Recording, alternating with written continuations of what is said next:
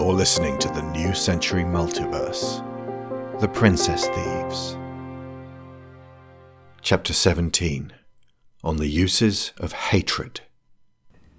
With the events of the day playing out as they had, Gwendoline awoke with Robin in her arms, and that sense of rightness hit her heavily.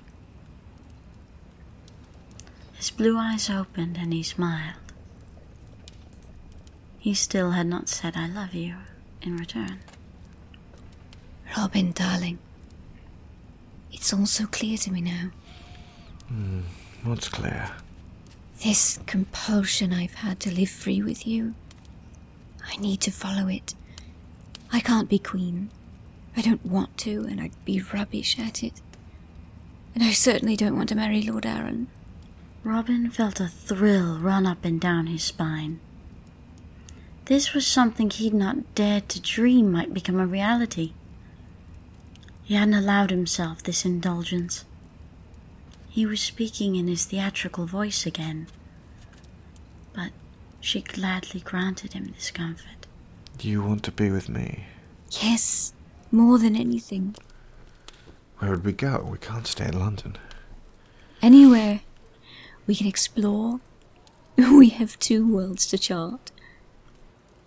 We could go to the Americas, or we could go back to Salador, see what's over there on the continents the Dwart are too afraid to tread. Robin smiled broadly and held her close. They made love once again for luck, and afterwards they lay and stroked one another as both of their faces slowly went from those smiles to the blankness of realization. We can't. I know, I'm sorry. I know. Can you list the major reasons why not? It might make us feel better. Well, let's see. She propped up Robin's hand and counted on his fingers playfully and sadly, still smiling to prevent herself from crying in front of him. One, it's very dangerous. Mm, But I laugh in the face of danger. Two, we'd have to bring Oberon and Viola. Well, you know, the more the merrier. Oh, very good. Three, we'd be hunted for the rest of our lives. And that's a huge difference for me, how? Point. But it would be a huge difference for me.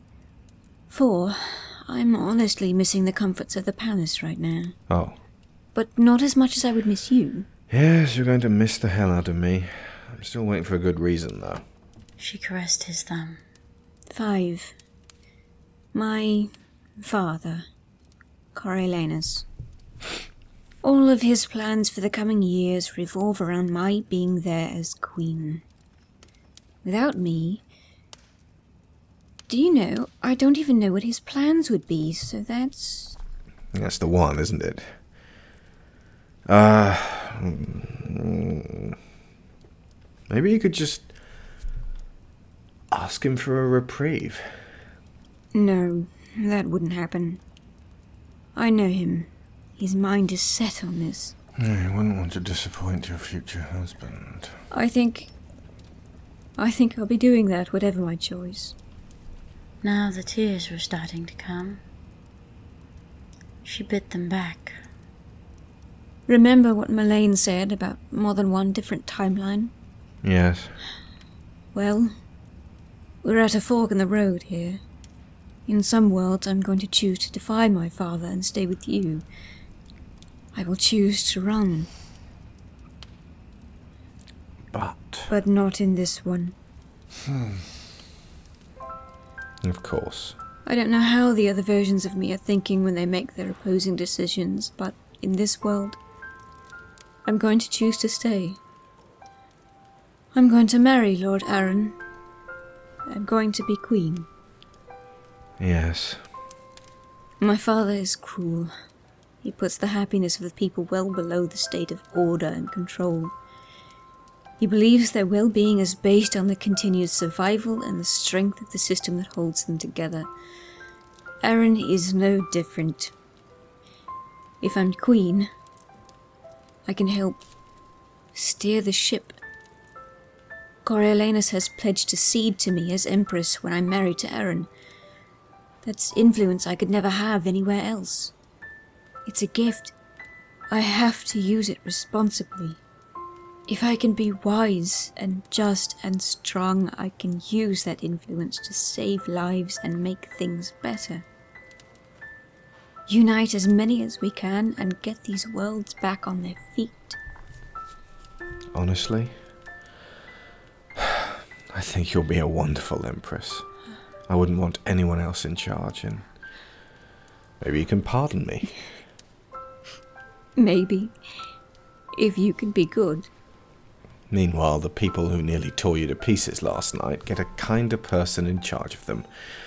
I'm sure their lives will all be improved. Well, why do you do it? Why do you give back to them? Why do you sacrifice your life for people who don't know and don't care? Because. Because. I don't know how to do anything else. Well, there you have it. That's as good a reason as any I could come up with.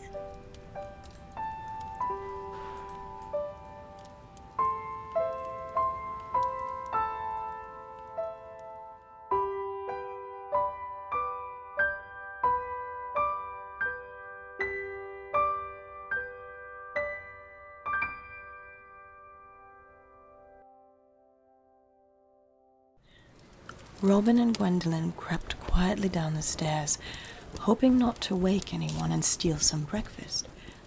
As they opened the door into the kitchen, they saw the rest of the thieves gathered round the table, staring back at them with various expressions. Did you have a good sleep? Robin made his way forward and sat down with the others. Viola, Scarlet, and Oberon scowled at him. Mortimer appeared aloof and disinterested, leafing through the Times. Ajax smiled in faint recognition and touched elbows with him. Gwendoline did not sit. She was blushing, but as she stood in front of the expectant thieves, it became clear they were waiting for her next decision. Right then. I suppose today is the day Viola and I return to the palace. I assume Mortimer here is just going to walk us through the front gate. That was certainly my plan. I'll negotiate a settlement, have the gold brought to the bank for me, and then later on I can slip you people your half. Anyone else? Sorry. Anything else you'd like to do before then, or shall we head out now? Scarlet, Robin and Oberon mentioned your factories.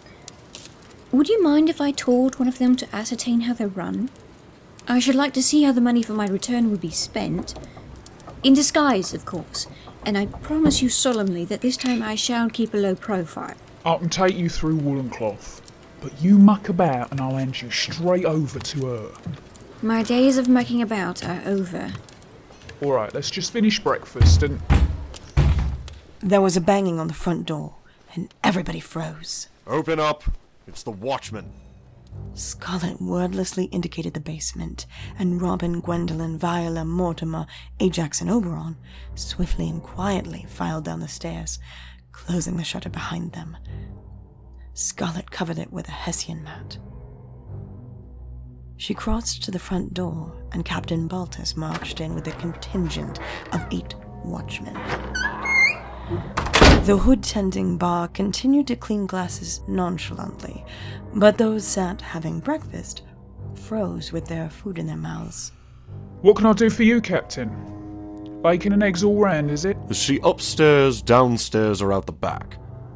If you tell me the truth now, you'll escape the hangman's noose.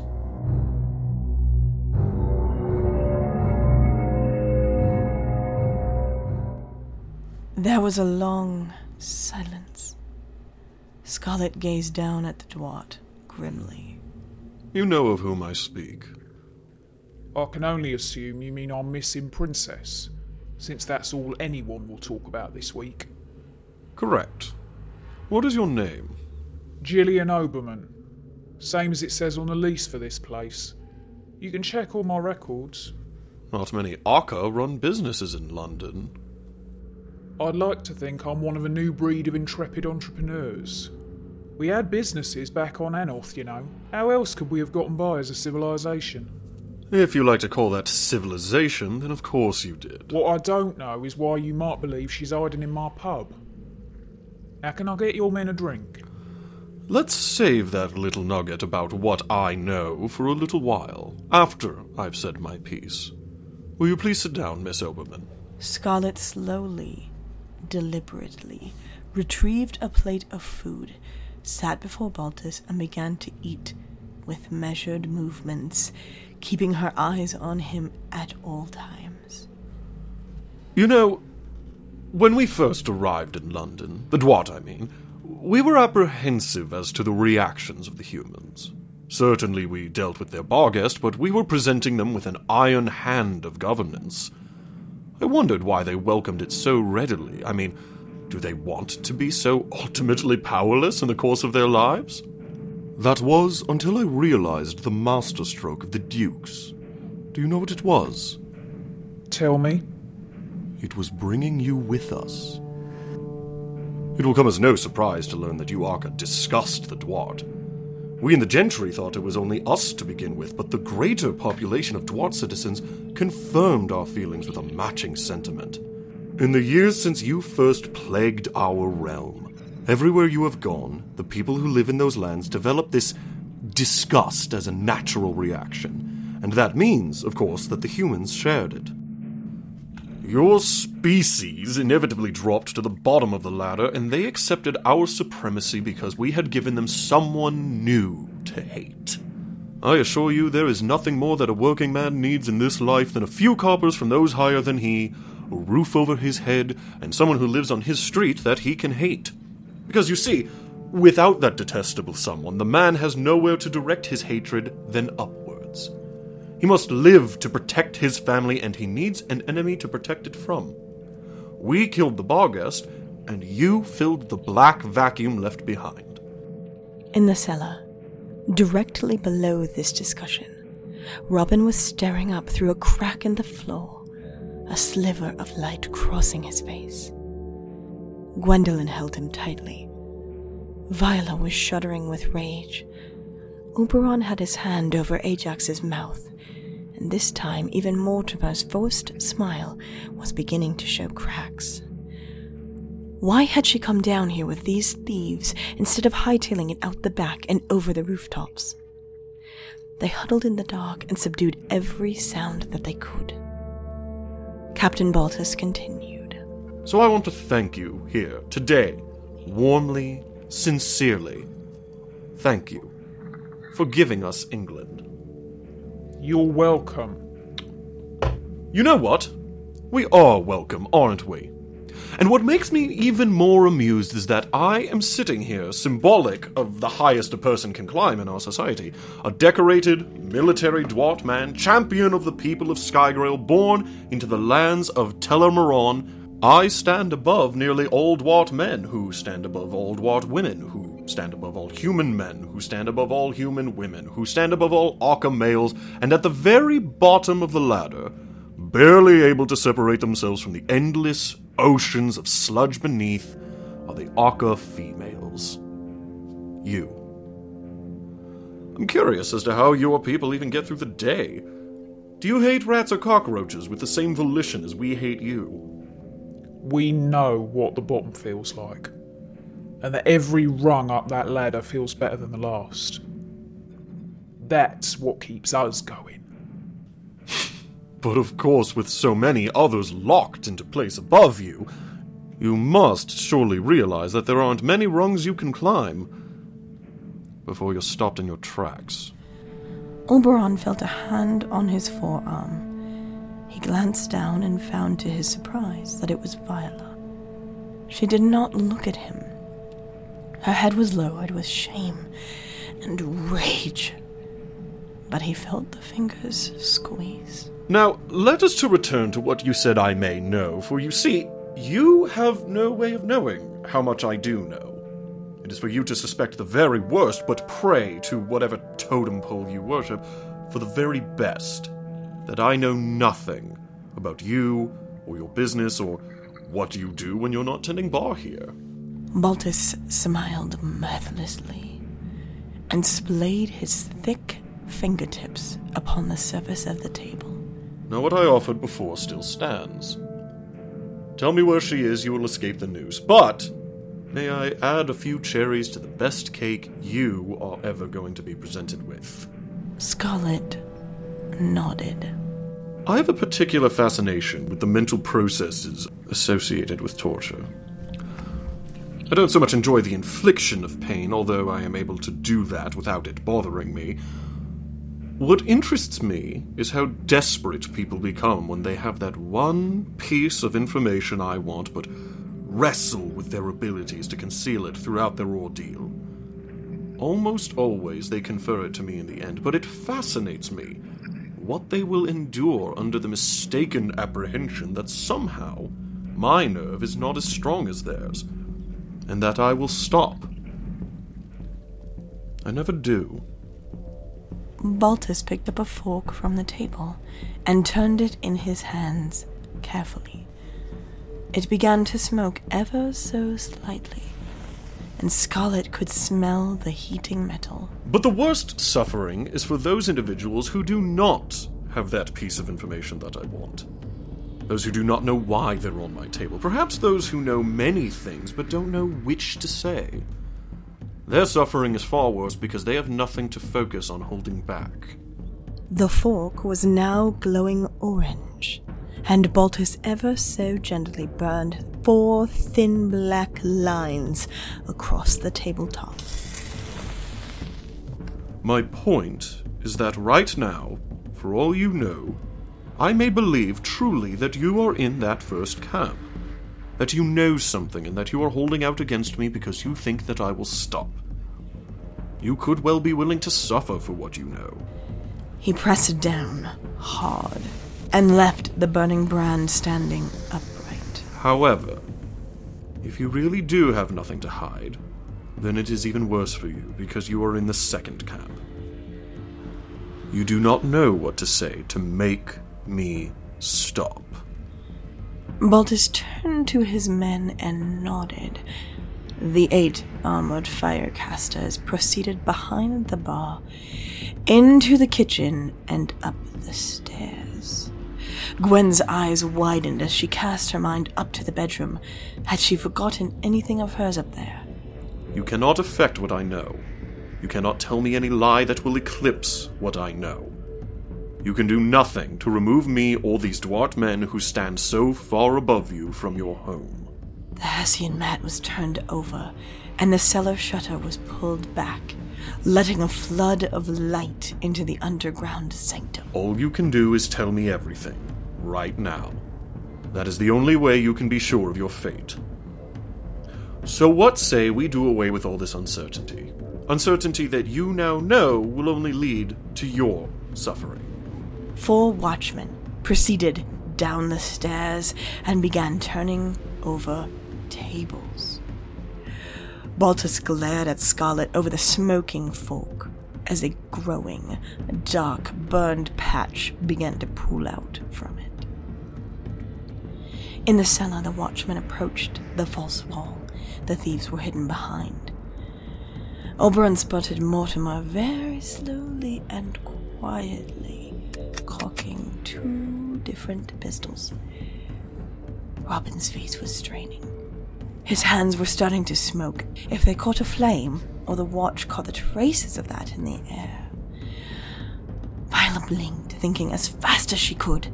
Since the watchmen were searching for hidden people, she could not cast a spell strong enough to mask their presence and make them see farming equipment, as she had done with Gwen and Robin in the trunk. That was a tough enough spell to manage with only two people on a single, slow witted border inspector looking for fruits and vegetables. There was no point disguising them as six random, boring people hiding behind a false wall. They would still be arrested for doing just that. Darkness would do no good. They would suspect something was up or bring more lights. She didn't have the strength to cast sleep on eight gods at once, effectively. Maybe if nobody else was around her and she could see them all, confuse, berserk, silence. None of these could get them out of this cleanly. A watchman approached the wall and prodded it with a gloved finger. Gwendoline squeezed Viola's arm hard. Viola's mind went back to that spoiled little girl on the day they had met. Suddenly she had it.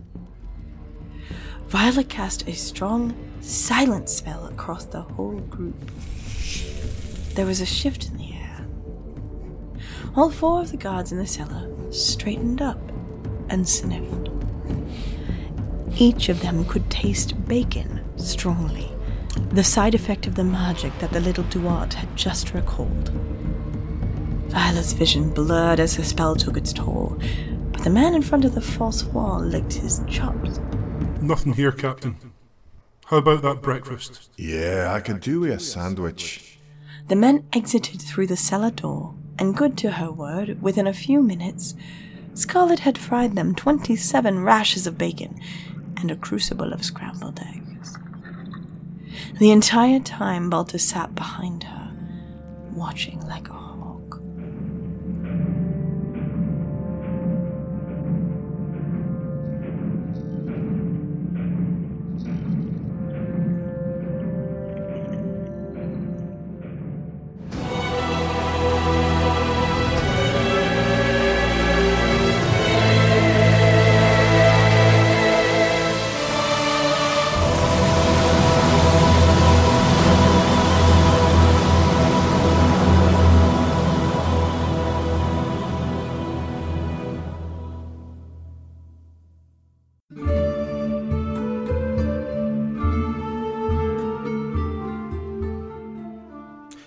Been listening to The Princess Thieves, written, edited, and produced by Alex Shaw with a full cast.